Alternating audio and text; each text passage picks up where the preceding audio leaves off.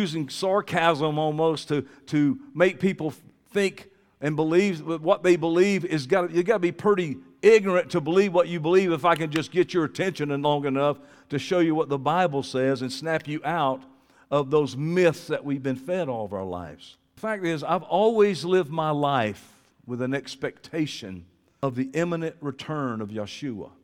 I believe it's one of, that hope that we have of Him coming will keep us pure.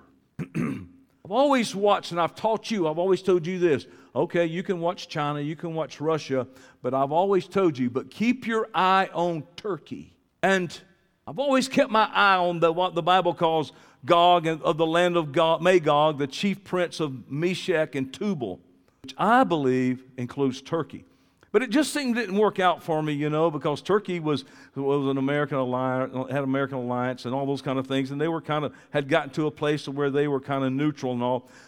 But it just so rather amazingly and seemingly just last week, the geopolitical landscape and, cli- and climate in Russia, Iran, which Tehran used to be called Little Moscow, and Turkey of all things, were uniquely aligning with many of the descriptions that I believe and know that Ezekiel prophesied about. So I'm like, okay. And Sunday, while I was standing up here, Yahweh's refining fire ripped through me and scorched the very landscape of any levity, frivolity, and joking that would dilute any serious in me, seriousness in me about the soon return of Yahshua to the earth. I received my correction. I was humble, and I'm thankful for it. And I know this, that I am. We are at the end of this age, and we must be ready, seriously ready. Luke twelve forty said this: "You must also be ready, for the Son of Man coming at is coming at any hour you do not expect." I want to stay serious about that, and I've got to be honest with you that humor has been one of my confidences, something that gave me confidence. And Yahweh is dealing with me and is removing my confidence in the flesh from me. It's very, very difficult for me to die and come to the end of myself. Anybody else know what I'm talking about? Hello? It's very hard to die to the flesh. I'm not talking about blatant Ten Commandment breaking. Thou shalt not lie. No problem. Even though I'm tempted t- sometimes because I do golf. Sometimes or these other stealing, I'm not I'm not really tempted to steal. Just the basic commandments, no problem.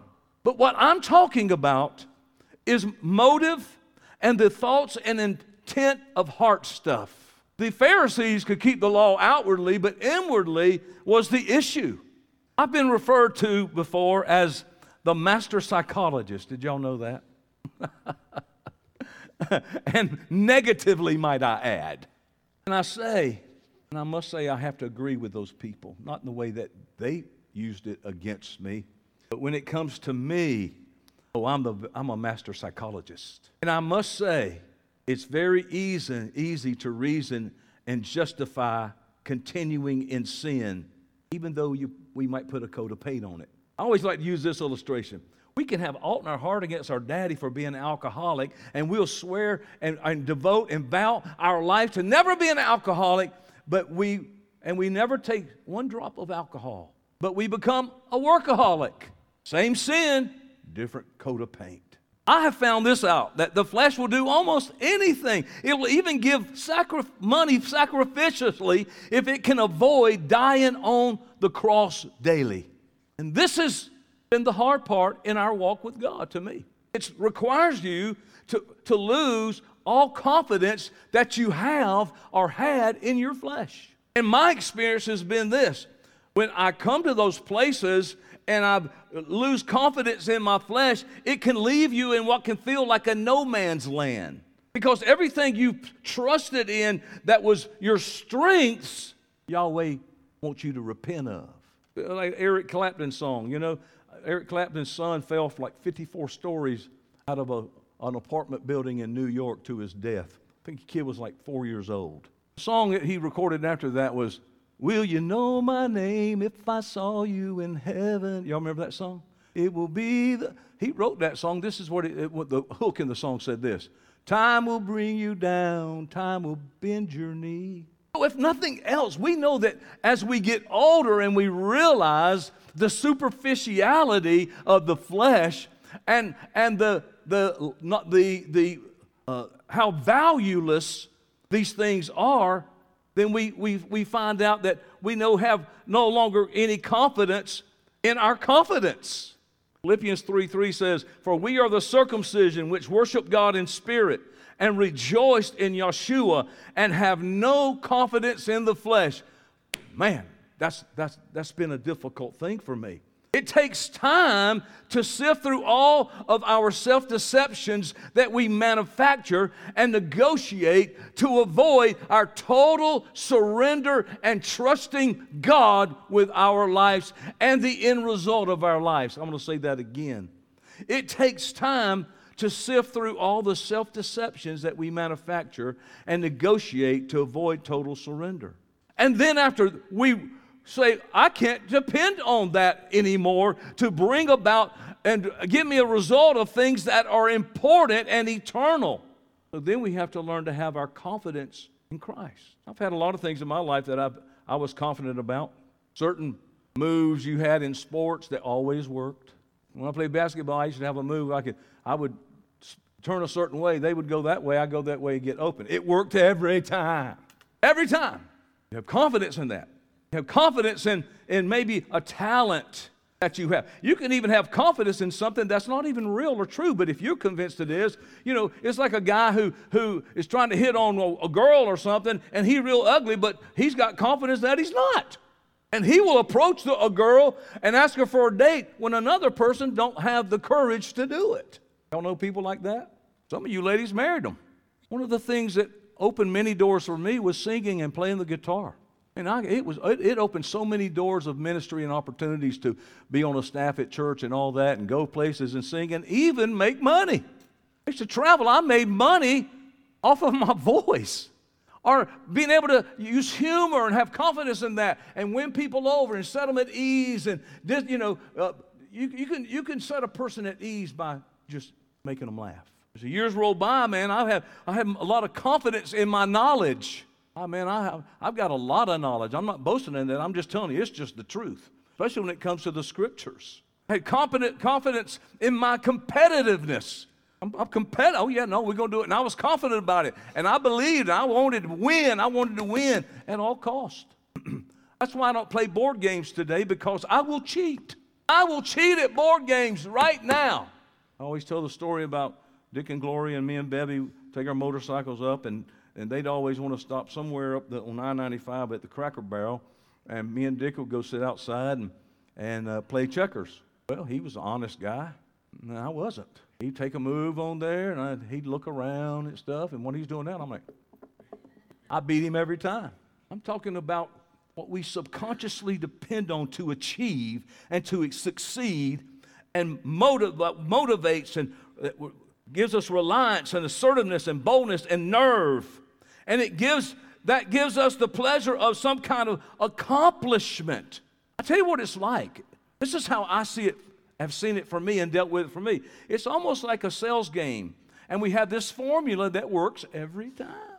We have confidence in it. I've been to. I bought many cars. Y'all know that. I go in there and say, okay, I don't want to talk to you, and I don't want the closer. This is this is what I'm going to. I want for my car right there, and this is what uh, I I want to give you for your car. You want to make the deal today? That's the deal. Take it to the guy that can make that decision, yes or no. I don't want to go through all this, because that's their little thing. Last time, I, the, last time the guy came out, we went there. I said, no, I told you I didn't want to talk to you. I want to just speak. If you can't do this, I, he said, well, we can't do that. Okay, that's all. Just say that, and I'll leave. I don't want you to leave. What will it take? I said, well, God, it takes this. Y'all know what I'm talking about? You want to choke those guys? Okay, what about? Okay, what? What? Look, we're only two thousand apart. How about two thousand? Let's split it for one thousand. I said, no. I said this, and then he said, uh, how about five hundred? At least give me five hundred. I said, I said this. And if you don't want to do that, it's fine. I'm not in love with that car. He said, he said, okay, you win then. I I said, no, I tell you what, I'm going to leave because I don't want to leave here with somebody thinking I'm here just to, to leave. I told you this is the number.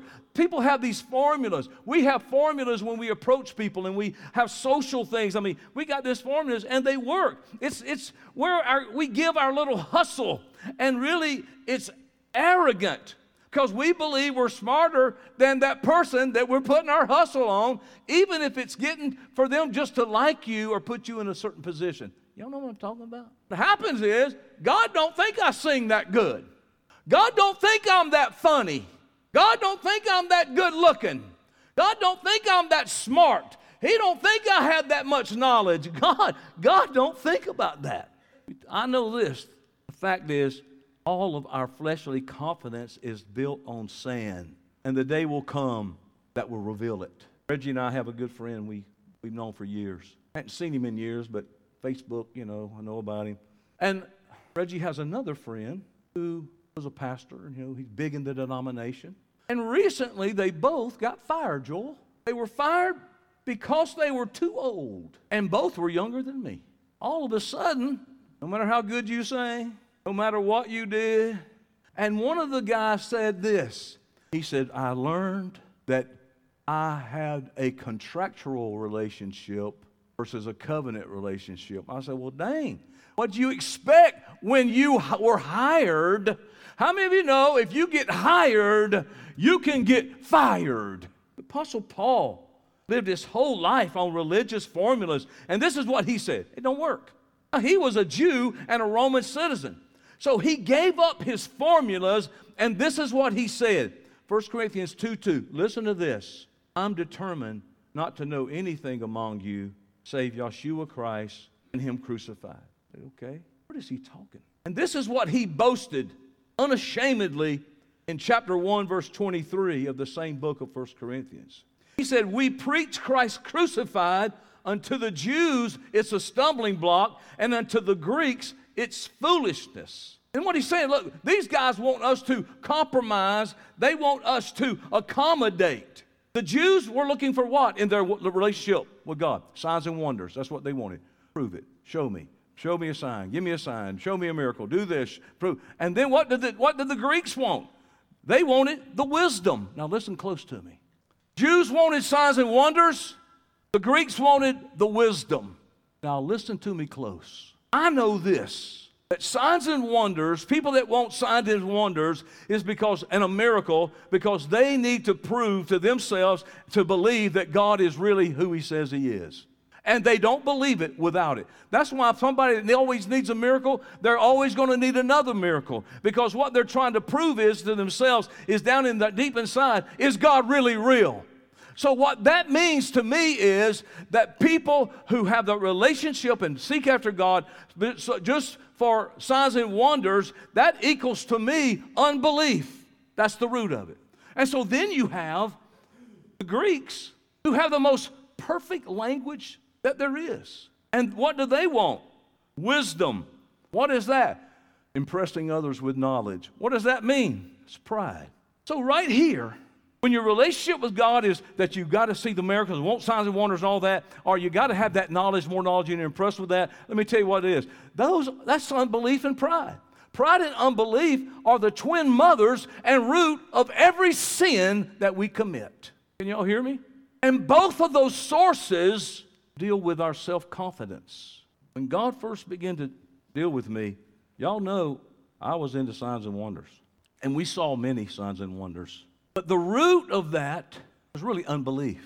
And Yahweh rid me of that signs and wonders thing, y'all. I'm going to tell you right now. Do I still believe in it? Absolutely I do. But I'm not chasing them. They're supposed to be following us. And signs and wonders isn't always the God's immediate answer to your biggest request. He's bigger than that in your life. I'll announce to you this morning that I believe my fifth prayer request has been answered.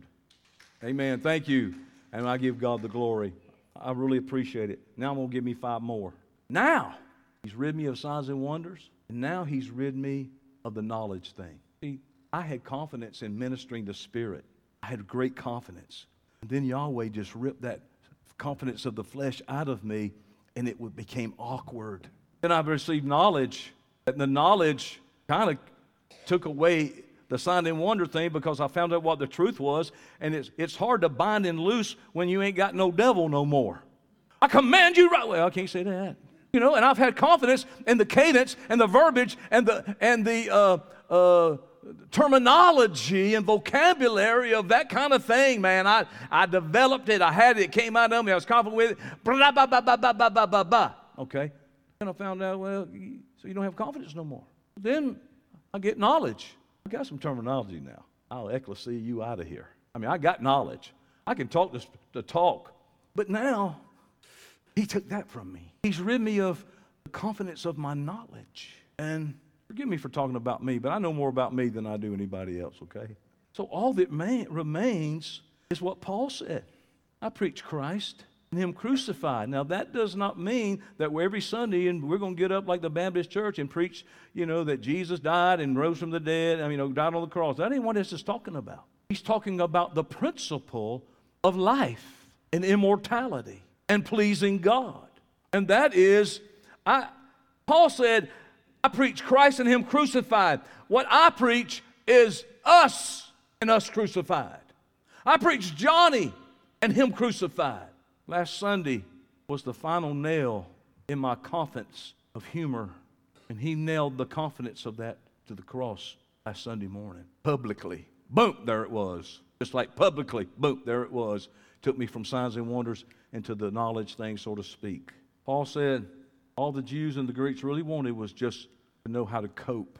I just, you know, people just want, I, well, I just want God to help me cope.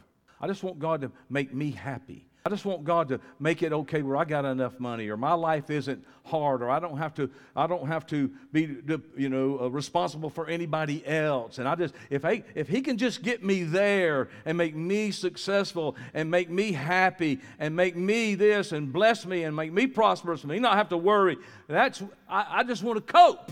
Because I could leave services where I saw miraculous things and the power of God. Maybe, maybe not. I don't want to get into that. But I saw a reaction to my actions. And I could leave home, leave to home, feeling pretty daggum good about myself. I could come up and give revelation and things that God has shown me, things that I have studied and that He revealed to me. And I got and I could leave pretty, pretty confident. Have a great week. Even though most people didn't know what the heck I was talking about. It didn't matter because I had knowledge. Some people just want just enough for them and theirs. Yahweh is more than just our little problem fixer, guys. There's only one message. And really, in the midst of all of my personal experiences, that I'm telling you things so you can know what you can expect if you really are serious with God. There's only one message, and it's always been and will be that we must die, we must be crucified, along with its demands as well as its victories. And I want to tell you, there's nothing that God has asked me to do that was so hard that it took away the joy of my life. I believe it gives me joy. When you don't have to depend on you to do stuff anymore, that's peace. Okay, well, I got to go fix this. I got to go. I got to go take this. I got to make this happen. I got to do this. And I'm not saying we don't have a part in forgiving and, and asking to be, you know, people to forgive us and, and all that. Dying to self.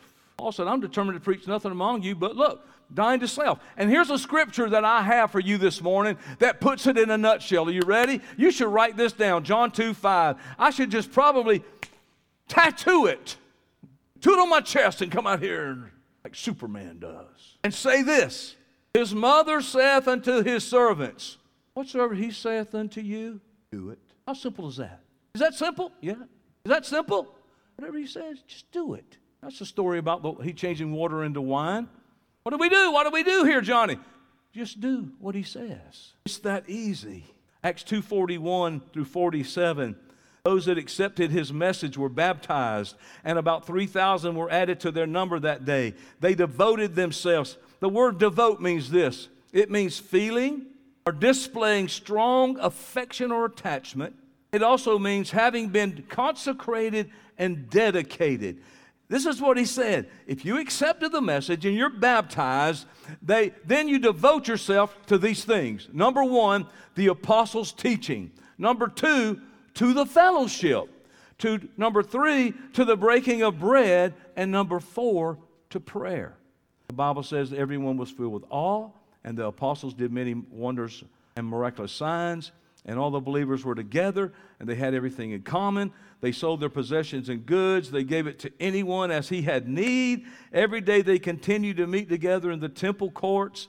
They broke bread and ate together with glad and sincere, sincere hearts, praising God and enjoying the favor of all people. Let me tell you this. As your, if your confidence is in your flesh, then you're going to have to use that confidence, because and what you'll always, you can be confident of this thing. You're always going to have to try to go manipulate and control the situation. You hear me? You're going to always want to have to go and, and control it. Put out the little fire, go over here. You're always going to be worried about, what if they don't like me? And what if I said, well, you know, it's always going to be you, and it's going to be on you. And I will tell you, nobody in the world has the strength and the stamina and the ability to carry that load. When we learn how to cast our cares and bear one another's burdens, now it's easier. In those days, in the day of Pentecost, they were devoted, man. They were focused on the apostles' teaching. I say this, I think we got that one down. I think you've been taught really good. I think you probably got been taught as good as anybody, anywhere, and I'll tell you this. And then on Wednesday nights, you, we come and break it down for you. I don't know about you, but my mama used to chew Joel's food up in her mouth and then give it to him. She didn't do that to me, that I remember. But I saw her do it to you. I don't doubt that either. They were they were subject to the teaching of the apostles. And they were active listeners. They weren't passive. They didn't just sit there, okay, ching, ching, ching, ching, I know that. I'll spit that, you know, I don't know if I go, you know, whatever. They were active. They, partic- they were participated. They were excited about this new world creation in the image of the firstborn that's coming, the coming of Christ, the kingdom on earth, God setting up his kingdom, and the invitation for us to rule and reign with him. Man, they got it. But and and you've been taught that. See, one thing they didn't do, they didn't they didn't get caught up in programs and marketing, and uh, the focus was on the gospel of the kingdom, and those concerning and those things concerning the name Yahshua, and what it takes to please God, to get your well done. There's your focus. They never lost sight of God being first. The message of qualifying for immortality was right there. The next thing that happened, they broke bread together. And this is really the crux of my message today. The Bible says all the believers were together. This walk is, our focus is upon Christ, not us. And by doing that, it was a common thing that we had that brought us into fellowship to one another. Let me tell you why togetherness is important, because if we really got it, it's encouraging. But sometimes it's easy to let attending church substitute our fellowship. I heard the story years ago about the man who said that fellowship, you know, coming to church is like a jar full of marbles. We're in the same jar together, but all we really do is just come to church and just bump into each other. And we leave. And, and I know, I know that I have set a precedent of different things. One of them is a, a uh, format of lecturing and learning. We've been through that. You sit here, you learn. I teach you what the Bible says about this, that, prove it to you, get it in your heart, you believe it, all that. Now, we, you know, we got that basically. But Yahweh, that that isn't the totality of what he wants. The fact is, we all have needs among one another. And because we have those needs, and we're on the same journey, and we're doing the same thing, you know, I've heard people say this, hey, don't you, don't, what did you do to get your lawnmower to run? We got lawnmowers just alike. How do you get that? Or don't you have that kind of a laptop? What did you, what do you do to get this? Or how do you, when we have things in common, then we're able to share with one another and encourage one, one another. And really coming here really has everything to do with us coming together, and fellowship can't be had, and it can't be exciting when we're just doing it online. The only reason I do YouTube is for those people who just can't be here. I love it. That church in the day of Pentecost, man, they were, there were no outsider, no insiders. You know, there was no uh, in crowd, no clique. They were all simply in Christ. They were all from different nations. They had different languages. They had, they probably dressed different. They, you know, but Yahshua broke those barriers, and there was a great quality of unity and togetherness. If I stand us all up here for a fashion show, we're going to be surprised at what people, some people will come to church with checkered shorts on. I was talking about your husband. I'm, I'm preaching about you, bro. He's the first leader in our fashion show. All right, who's next? Who's next? We're just all different. But yet that has nothing to do with our common bond. And that's Christ and Him crucified, Johnny and Him crucified. Because we are in Christ, we're reconciled together to God. We're on the same journey, the same plan, same kind of everything. We have things in common. We have needs. Years ago, there was an, I don't know if it was a track or a teaching, but the guy wrote down seven The seven togethers. Number one, we're crucified together with Christ. Number two, we're dead together with Christ. Number three, we're buried together with Christ. Number four, we're made alive together with Christ. Number five, we'll be raised together with Christ. Number six, we suffer together with Christ. And seven, we will be glorified together with Christ. That together word is such a significant word. And that word is where we see all the barriers of this and that and you and me and that problem, my problem. We, we still have this one thing in common. And I got to tell you this today. Three songs, an offering, and a sermon, that pattern ain't going to get it done. And I know I've nurtured that. But guess what we're going to do? We're going to tear that, we're going to tear that thing down. Y'all hear me? We're going to tear that wall down, Mister Gorbachev. The Bible says it's not good for a man to be alone. Even though I know, and listen close, that people isolate because it temporarily helps them to ignore the real need that they really have for fellowship. Do you know that why most people isolate themselves from other people for? Because they had their feelings hurt or they don't like something or whatever with that person. There's usually an offense because somebody looked at them wrong, maybe. And it don't take much more than that. Or if they need something from a person that the person just can't give them, but they need it, then they will have an ought in their heart against that person. Or maybe they didn't barter. Hey, I, I had you over, but you never had me back. Hey, I did this but for you, and I did that for y'all, but y'all didn't even do nothing back for me. What's the use? I've taught you about this substitution thing. I believe Yahweh told me it's really the core of our subconscious mind, mindset that really makes us justify not having to do anything. And I told you that if you want, we want to become the prophets of our own lives instead of life just dictating everything to us, then we need to stop asking Yahweh to do things for us when He said, no, that's what you do. I, you speak to the mountain. You say to the mountain. We're talking about prophesying, but maybe not in just the sense that we think, because if we're doing it just because we just want to get by, we want God to do things for us just so we won't have to worry anymore or be, or, you know, uh, we want to be happy all the time. We want everything to go right. Let me let me tell you all this. I don't care who tells you this. That ain't going to happen. You hear me? That is not going to happen. If you don't believe me, ask Yeshua.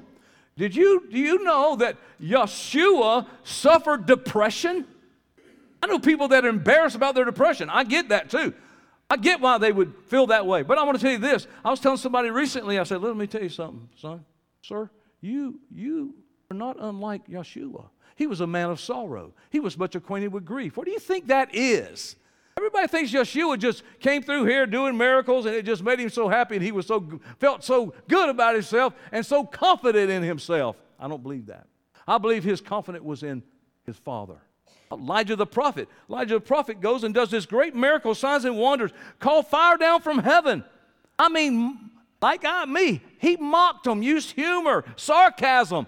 Where's your God? Is he in the, is he in the toilet? Is he on vacation? Tell you what, dig, dig ditches and put water in there. I mean, you're talking about that. It wasn't uh, even a day later after he called fire from heaven and licked up all the water in the ditches and destroyed the prophets of Baal. He was sitting under a juniper tree, sucking his thumb. Done. He was done. Oh, poor me. Can I tell you that this is human experience? some at deeper levels than others. I'm just saying, if you have an expectation of life that you're going to somehow, that life is just going to be this rosy thing, and that's what Yahshua was, you're, you're wrong. I want to tell you what, he was so pained that he literally, blood came out of the pores of his skin. And that is a real medical thing. I just can't remember what they call it. He said, look, you, we're going to walk this walk. This is what he said to me. He said, look, what you're asking of me is not my job. It's your job. This is what he said. Do your job. Do your job. But you can't live on your past spoken words and how you used to be excited about God and how you used to. You can for a while. You can quit, get out of the economy of God, and for a while, you'll still have the blessing of God because there's still some of that seed will come up even after it's been harvested. Some of the, the, the, the gleanings fall and get in the soil and it grows, and you can still have that for a while. You can still live off of that faith for a while, but pretty soon it runs out. I think many of us have wasted our faith on materialistic things, and then when we have nothing, no faith left for the truly important things, it gets frustrating and disappoints us, and I believe it breeds slander toward Yahweh. Where are you? Where have you been? Bringing us back to what the Jews wanted, sign and wonder. I think there is an element in every man and every woman. I believe in every child, and it's a void in them. I used to call it when I was youth pastoring. I had junior high class and high school class. In junior high, that age, and it may it may be older now because I'm going to tell you what, with all the stuff that's in our food and all this, our little girls and little boys are developing way quicker than I think they used to. That's my opinion. And they intellectually know a lot more now than they, and are exposed to a lot more now than they used to be. It's not difficult anymore to see pornography in our generation. And I knew that these junior high kids, which every human has this, but especially at that at, in those years, I noticed that they had what I call a hero syndrome. They were looking for somebody to identify with and to emulate and to copy to build what they thought their character was. I, I remember uh, back when we had our school, and these, these girls would come in uh, dressed, you know, it was real popular in goth. They had like white faces, dark makeup. You know, I'm like, dang, I didn't know it was Halloween. He said, no, that's just how she dresses every day. I said, well, trick or treat. I'm, you know, now it's not a big deal because of this, the stuff that we got people doing. I mean, that's nothing. On the, but I'm just saying, they're looking for something to emulate because really, most of the issues stem from the fact that bottom line, every man is lonely. I know people, man, they, they can have ten kids. Well, that wouldn't be lonely. That would be crazy. Let's see, you know. But there's a loneliness in people. There's a void built into us and born into us that I got to tell you that, uh, and I'm talking about lonely in a scriptural sense. There are people who have cut themselves off from the body, or Yahweh has cut them off from the body. They've been cursed with no desire to be with the brothers and sisters of the ecclesia. Yahweh, this is what Yahweh was speaking to me this week. Look what he said. They were lo- they're locked up in the prison of self-isolation and out of range out of range of any divine help. Now, they they got help in their confidence of what they can do, and I'm going to tell you, you can do a lot of things just being confident in the world. I mean, if you're going to be in sports, you better be able to psych your opponent out, and if because if you don't have confidence, then you ain't going to excel in sports. And they may be arrogant or whatever, but they believe, yeah, I'm the best. When I was in the tenth grade, I met Terry Bradshaw. He came to our high school. Joe Namath, you know, he had just pretty much won, you know, he was like the man. Maybe I was a freshman. Bradshaw comes. We didn't really know who Bradshaw was. So it was a question-answer thing, and so nobody would ask a question, but I said, I, hey, who do you think the best quarterback in the in the uh, uh, N F L is, or uh, pro football at the time? This is what Bradshaw said. Me? He didn't even blink. He didn't say, I said, well, you know, Joe Namath is good, and uh, uh, star, Bart, not, uh, Johnny, thank you. Johnny Unitas, man, he was good. But Earl Morrall, you know, we got uh, Lynn Dawson out there. He's good. Uh, Bob Griese, he didn't blink. And I'll tell you what, and he lived up to it. Terry Bradshaw was a great quarterback, but he didn't blink. You can do a lot in your own power and flesh. I think about today's culture, man. Today's technology, it's it's unnecessary for one human being ever to ask anything of another human being in the course of his daily activities. We can just get, we don't even have to talk to people. We don't have to have it all. We fill ourselves up with that. And it's it, it has, I believe, contributed to and increased our tendency for us to live independently. I, I think a lot of the problems that people have are sitting in front of that, that screen all day long, and it's just, I mean, it's just got us like zombies almost. When I was a kid, when television, color T V first came out, they warned us. Don't sit too close to it because they, it had radiation coming out of it. But our, our, our mind gets locked in, and then it gets in a rhythm, and it gets in, in a uh, rut that becomes our routine. Uh, what is it? A, a, a routine that becomes a ritual that becomes a rut, and a rut's nothing but a hole in the ground with both ends knocked out. So what do we want? Everybody's got their own phone. Everybody's got their own room. Everybody got their own car. And we're seeking more and more privacy. But we really are just becoming more alienated and lonely when we get our privacy. I got to tell you, I've repented to y'all about a month ago of being an eremite. And I've got all my reasons. COVID. I get all my reasons. I can tell you, you know, well, I've done this, you know, I've been around people before and they left or they got mad or they didn't, it hurt my feelings. And I mean, I can use every excuse I want to. I remember my wife when we were talking about going to her, one of her reunions. I said, you want to go to, you want to go to your reunion? Nah. But why not? I already know everything. They're my Facebook friends. We don't, we have no interactions whatsoever. It's a substitute. Let's not let our culture, I want you to listen to me real close, sentence us to isolation and being cut off. Listen close to what I'm fixing to tell you. To the very source of our life supply, which is called the body. It's so anti-scriptural. God, Yahshua, the very source of life for us spiritually is the very thing that we are alienating ourselves from.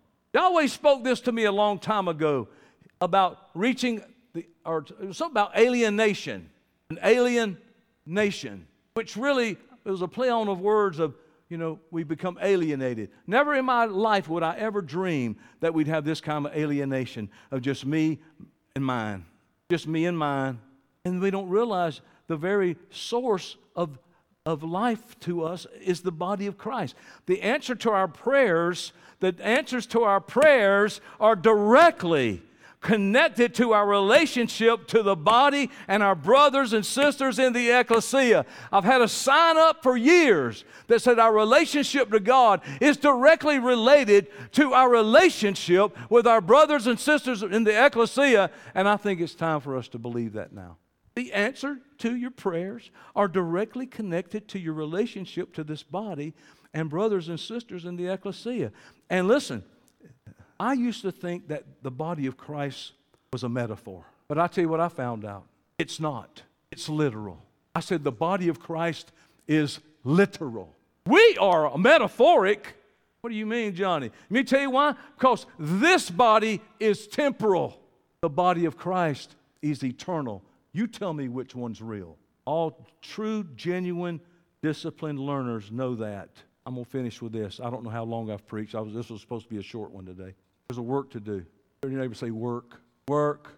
It's called the work of the ministry. It's a place. It's a role. It's a job. It's a part. A place where we come to prophesy, which is edifying, ex- exhorting, and comforting. That's what prophecy means. Where we encourage and we make one another accountable, where we bind and we loose and we provoke and we are empathetic and we testify and we hug. Okay, what I'm excited about. What I've always stepped into next is always better than the previous. I said it's always better than the previous. We're stepping into a new time in this church, and I'm going to need your help because I can't do it by myself. It's been difficult. It's been very difficult to, to transition out of just lecturing. It's so much easier. We got a new generation of mighty men in this church. I want to tell you, I'm so excited about these this group of this core of young men who are, are going to be the very core. That don't mean you old guys are done. It just means we're getting into our role and our place. And I've asked some of these men, young men, I said, hey, tell me, do you accept that role? Do you accept that role? And I can tell you, these young men We're sons in this house. Said, absolutely, absolutely. So what I'm doing now is I'm going to set the house in order again so we can function in this place. We had a certain order in the signs and wonders, and we had a certain order with the knowledge and stuff that we've been learning, the doctrine, apostles' doctrine. We're not going to do away with any of those, but we're going to bring those together, and we're going to express both and all in an atmosphere, in a house. And it's going to be administrated where the Spirit Word is going to do marvelous things in our sight. I called all the men together. I said, guys, listen, this is where we're going. This is what we're going to do. And this is what I need you to do. And I said, I'm going to put a name on it, the word Alpha. I like that. I like it because it's the beginning. It's the first. And it also like an alpha male. Let me tell you what the word alpha means. Denoting a person who has a dominant role or position within a particular sphere. We've always emphasized all these men. We said men's ministries and all that. And while we've been through this thing of of whatever, and I don't want to, you know, uh, teaching and all that, and COVID and all those things, but we're gonna we're going to to activate that again. Talking about men who are not content with just them and theirs, but men who are concerned with their brother's success. I'm going to show you the way. I'm going to help create the dynamic. Just like I created a dynamic about us just sitting here and learning and teaching, and how we created the dynamic of the atmosphere when we used to do praise and all that kind of stuff. And, you know, man, we went from praise to, to you know, laying on of hands and prophecy and all those kind of things. This is what? This is what I want out of you this morning. The men in this house made a consecration to God. Part of what I do is, from the gifting of apostle, is I set houses in order. You as an individual, then we set the domestic, the husbands, wives, children, set that in order, and then this house in, in order. And this morning, if you're here, you believe this gospel that I'm preaching, you need to get baptized, and you need to get your hands laid on so you can be part of this house. We got things to do. This morning, this is to everyone that's here. I want, and I believe Yahweh is desiring us to consecrate and sanctify ourselves. The reason I say desires, because I don't think He commands this. I think He wants you to do it because you love Him. You hear me? I think He wants to do it. He wants you to surrender to Him because you love Him. This morning, I would like to us to afresh and anew. We did it in the men. Now I want to do it in house number two, and to you ladies. You say, I don't have a man. Well, don't worry about it. I want you to respond to this wonderful calling and invitation this morning. I think it's an element that's missing. God bless y'all for the watching.